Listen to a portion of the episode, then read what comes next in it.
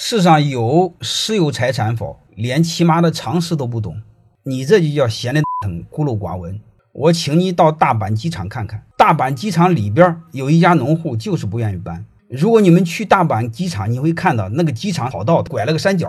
你要按我们的流氓逻辑，拐个三角没问题。这个一个跑道是直的，那个是三角，把这个路全给你堵死。他不，他专门为这个农户留了进出他家的路。你想这个成本有多高？各位，你去看看就知道了。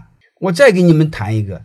商业的最基本的逻辑就是市场，没问题吧？市场最底层、最基本的那个逻辑是契约。如果任何一个组织连契约都没有，哥们儿就不是现代社会，古代社会都不说是什么东西个社会。我拒绝说，你们自己想就知道了。欢迎大家的收听，可以联系助理加入马老师学习交流群：幺五六五零二二二零九零。